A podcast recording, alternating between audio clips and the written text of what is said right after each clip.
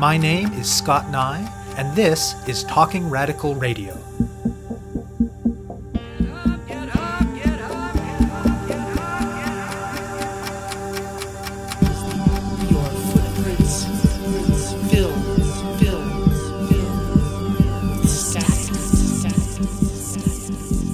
Hello and welcome to Talking Radical Radio, where we bring you grassroots voices from across Canada.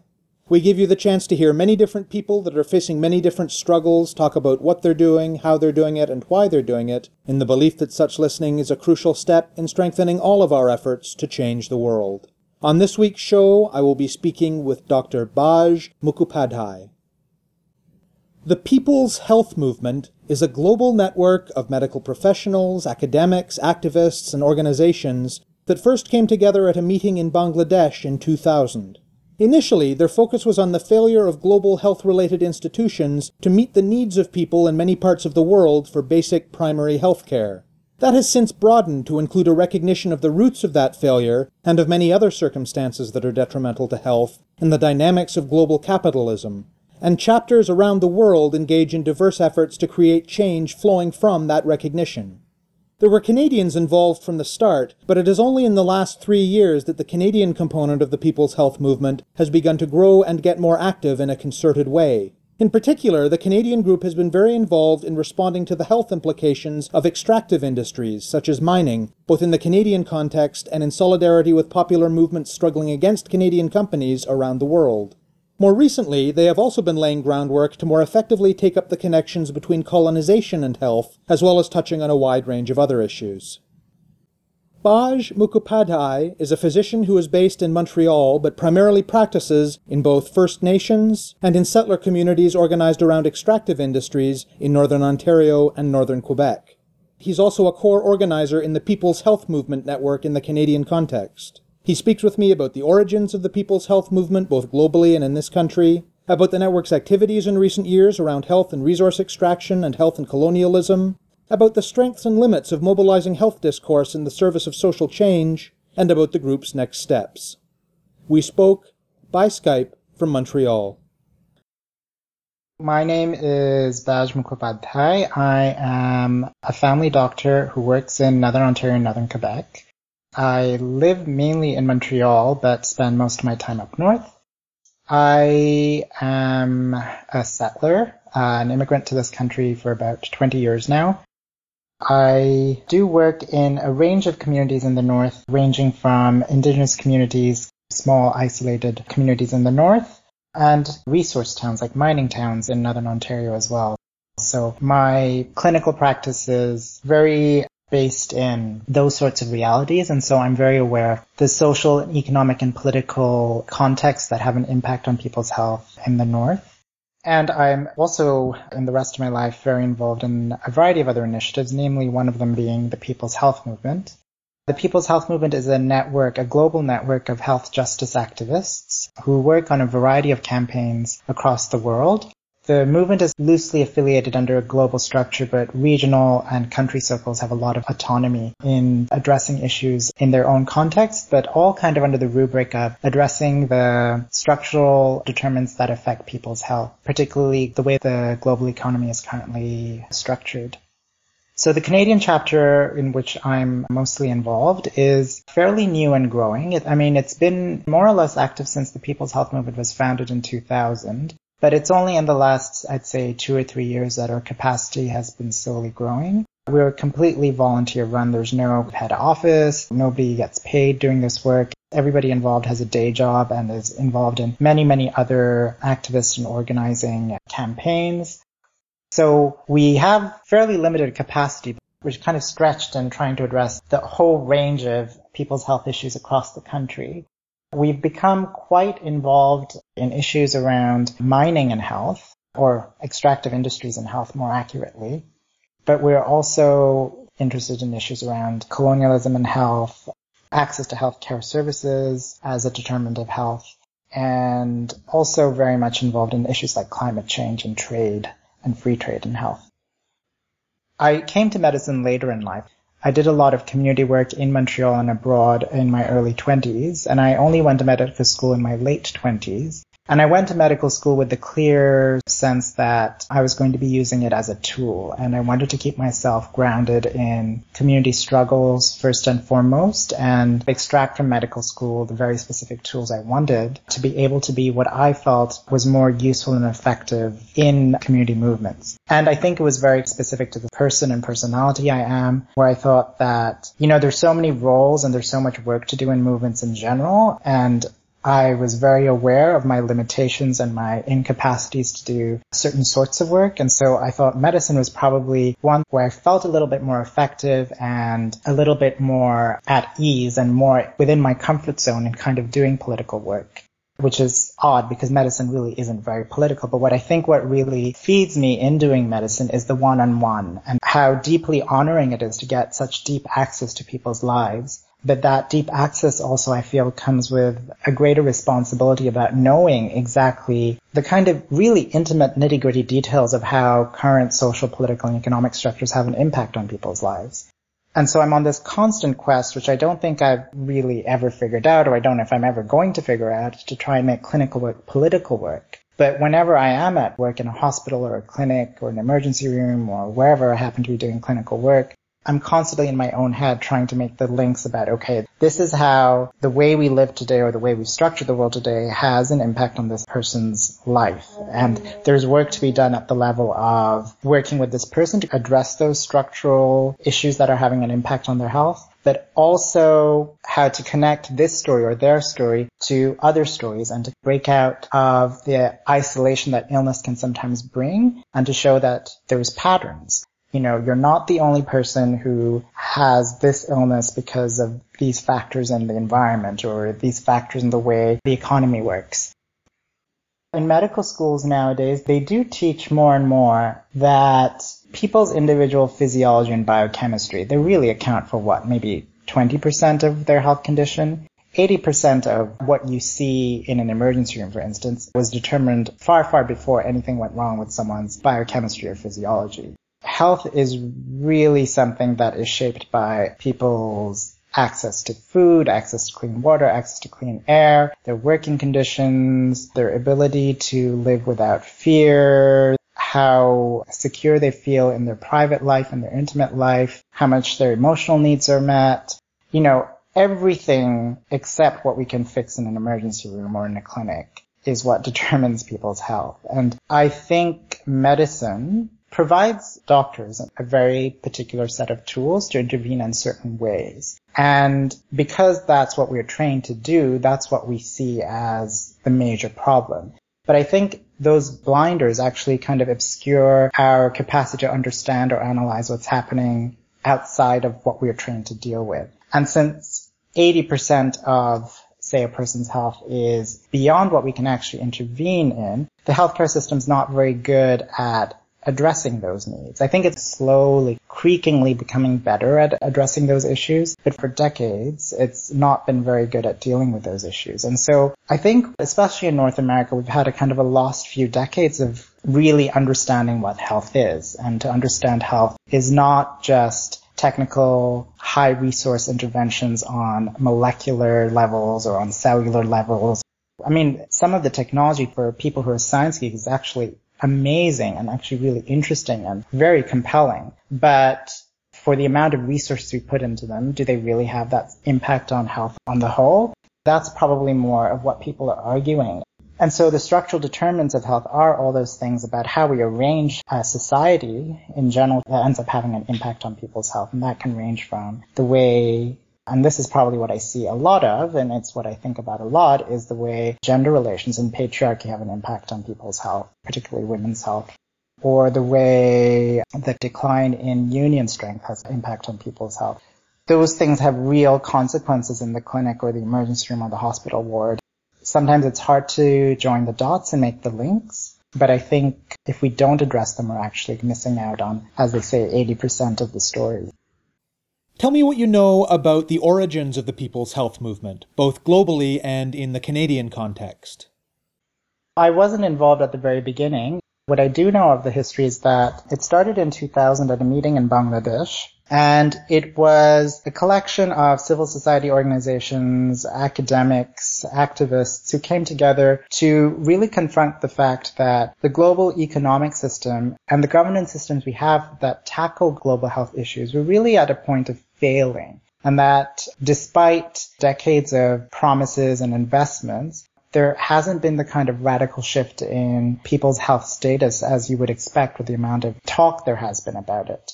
And the People's Health Movement specifically pointed to the failures of investment in primary care as the initial point of its analysis, that the lack of comprehensive, accessible primary care, universal primary care, was probably one of the biggest failings in the global health system, and then made that link that that major failing was the way, the kind of logic of global capitalism and the way the global economic system is going that led to those failures in the development of a primary healthcare system.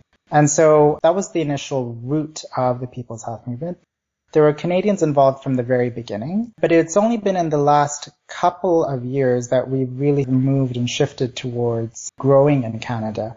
And I think the major push that happened was in two thousand twelve, when there was the third People's Health Assembly. So the People's Health Movement works in numerous different ways that we can talk about, but one of the things it does is every few years it does what's called a People's Health Assembly. So that's like a global meeting of all the other activists and organizations and academics who are kind of involved. And this one happened in South Africa, just outside of Cape Town, in two thousand twelve. And I happened to be there, and that was when a lot of the stuff that we're beginning to work on started to coalesce. And the main thing that triggered the forward movement was the work around extractive industries. And a lot of the work came from Latin America. The Latin American People's Health Movement is extremely well organized and probably one of the strongest regional chapters that we have within the People's Health Movement. And in Latin America, they were dealing with the consequences of this rampant extractivist model of running an economy. And they were really pushing that extractive industries be taken seriously as a health issue. And given Canada's role in the global extractive industry, it kind of fell to the Canadians there to say, well, this is sort of your baby, so you should probably get your act together and get involved. And so that was probably one of the major pushes we had to get going on this issue. And to be fair, for the first time in a long time, the People's Health Movement in Canada gathered at a meeting the year prior in two thousand eleven at a conference in Montreal. And very few people who were there had already started mentioning, as we're trying to get stronger and as we started to build, the extractive industry or mining issue might be something we can really sink our teeth into. And we were looking at it specifically from this people's health perspective, understanding health in a very broad way, but recognizing that, you know, there's a lot of excellent work that's done around extractive industries, both in Canada and abroad, but that perhaps one of the things we could be doing is developing a critique of extractive industries from a popular health perspective or people's health perspective, and also support or work in solidarity with communities to start to develop a health lens in their own sorts of work around extractive industries, whether they're negotiating with an extractive company or whether they're completely rejecting a proposed extractive project, how they could use health and language around health to mobilize around their needs or their demands. We built first a kind of global network, a list of people who are interested in extractive industries and health. And that really hasn't been very active. People are working on these major campaigns and issues in their own local context, but it's been quite unclear about how a very scattered group of people who are very interested in the issue and happy to be involved, but how they can actually support very local campaigns on a concrete level.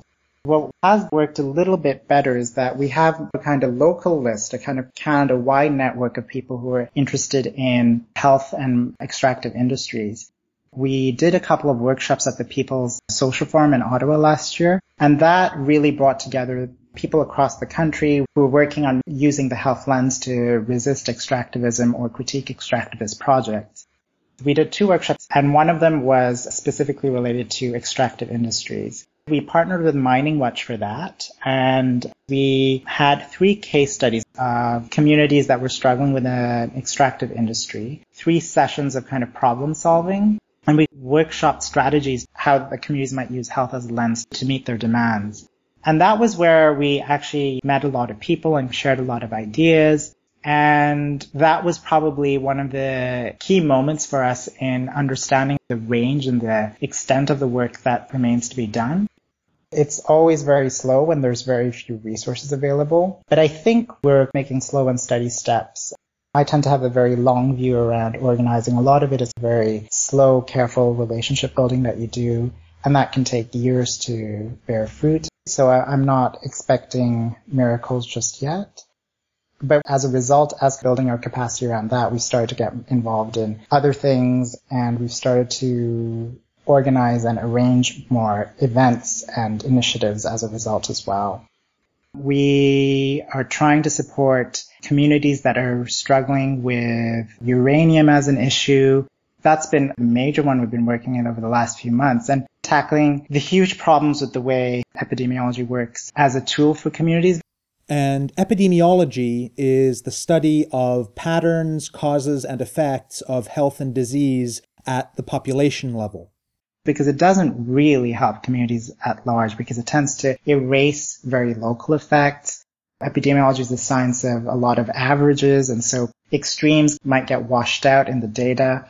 And so working with communities that had to build enough of a robust analysis of their own health and finding a way to communicate that to the powers that be has been something that we've started to work with and st- started to figure out. And we're certainly not alone in doing this. There's been a lot of really good work around this sort of stuff, but it's been a very interesting intellectual challenge and an organizing challenge to really try to make it work. And I think what we're struggling with is the lack of capacity on the ground in a lot of the communities that are struggling with this issue, and the mismatch between where the resources are, where the university resources are, where a lot of this work might be able to happen, where a critical mass of activists might be, and where the problems actually are.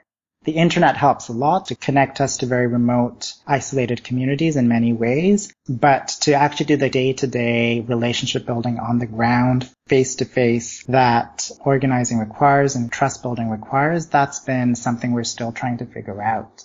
It'll probably take another few years for us to do it well. The probably next major thing we're going to be doing, we're preparing right now for the World Social Forum in Montreal next year. And we are probably going to be convening a pretty large group of people who are interested in health and extractive industries there. And we've already started to work on that to figure out, you know, what sorts of activities and workshops might be useful for people. And, you know, different members amongst us have also been involved in very local efforts as well, as scattered as we are across the country. So that's some of the stuff we've done, and at least some of what we're planning into the future. Tell me more about your more recent work around colonialism and health, which I'd imagine must intersect pretty tightly with the extractivism and health stuff. That work is still something that we're figuring out how to do. It's very much related to the fact that environmental racism and colonialism are probably a major part of the extractivist model of developing economies. And I think that's where a lot of the question we've been struggling with have been come from, as you say, that it's been related to extractivism. And for me personally, the connection between that sort of reality and the realities I see as a physician, the clinical outcomes I see that happen for Indigenous communities across the regions where I work, I've been really pushing to see if we can develop this sort of analysis. The health outcomes from colonialism, I think we're all aware that Indigenous health outcomes in Canada are probably the number one public health issue in the country that we've stuck our head in the sand about.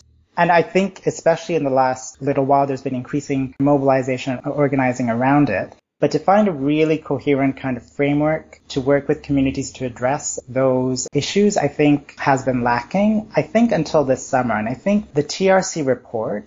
And that is the final report of the Truth and Reconciliation Commission, which was a response to the terrible legacy of residential schools in Canada. The T R C report gives us a little bit of a framework to engage with this issue a little bit better. Of the ninety-four recommendations, seven were explicitly related to health in a very broad understanding of it. So I think that gives us a certain amount of framework to engage with the issues a little bit more. And the T R C report, for instance, was also brought up at the Canadian Medical Association General Assembly last month. And that's really quite unusual for the C M A, which sometimes is quite a conservative organization, to actually address it. So I think it gives enough people enough a language for relations to be built around it. And, you know, it's imperfect, as many frameworks are, but I think it gives something that people can really sink their teeth into. Like I said, seven of the ninety-four recommendations were explicitly related to health, but I think every single recommendation, if you speak to healthcare professionals or people who are engaged in health in Indigenous communities, you could argue that all ninety-four have a direct impact on the health of communities that we work with.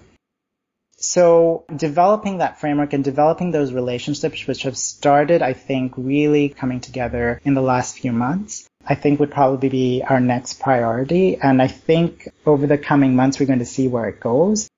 The People's Health Movement does what we call International People's Health Universities. And those are popular education sessions around an issue related to health or health politics. And I'm hoping that we can do a session like that, a mini one like that, around that in the next year or so. We did do one in two thousand twelve around race and health, and it was held in Saskatoon. It was really interesting because it was a day-long session where we were really asking people to unpack the way race and racism had an impact on, very specifically, access to healthcare services, which is one determinant of health.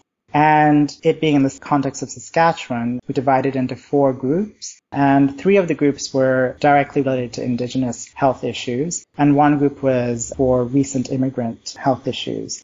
There was a lot of rich detail that came out of that. And it was very focused on what are potential campaigns. It was kind of an activist training school to train people how to build campaigns around race and health. But people really wish there had been more time to reflect and kind of work through the issues. And I think we've always kind of looked longingly at that session and said, you know, it'd be really great if we could build in time or find the time to make that more reflective session happen. And I think this is a good time just because of the context to have that session and to reflect, okay, like if we are really going to act on this issue, what exactly is the best way to move forward? And as Indigenous healthcare professionals and patients lead the charge, what is the role for people like me who are settlers within the healthcare system to support that work? So I'm hoping in the next year we'll be able to have that follow-up session. I'm really looking forward to the way the conversations that have started since the T R C report, seeing where they go. What have your experiences been like of interacting with other physicians and other people who work in the health system when it comes to this kind of politicized vision of health and of achieving health? Increasingly, there's more and more physicians who understand it, especially a newer generation of physician. And I think other healthcare professions have sometimes often been better at this work than doctors have for a long, long time. Nurses in particular have been very good at understanding health as something bigger than just what happens in a hospital. So I think it's not difficult to find people who are sympathetic to that worldview. I think the challenge always is for a lot of people, what is it that you actually do? I think that's something that physicians often struggle with. What I would say, though, is that one thing physicians are not very good at doing is actually asking other people for help, because medical training somehow inculcates this aura of, well, you're a doctor, so you must know how to do everything. And I think the truth is that we're actually very bad at doing most things, and there's just one or two things we're actually good at doing. And I think asking for help from people outside of the field is something that I think we should be doing more of to help us think through what is the best way to engage in this work. And the number one people I'd ask is the patients, you know, the people who you work with most often, to tell us how medicine or the healthcare system needs to change to address their needs better. And so that connection between medicine and popular mobilization or community-based movements is something that I'm very interested in building. So expanding that conversation and inviting others from very different perspectives, especially people whose knowledge and expertise we've traditionally undervalued, I think that would be a really good step for us to start doing.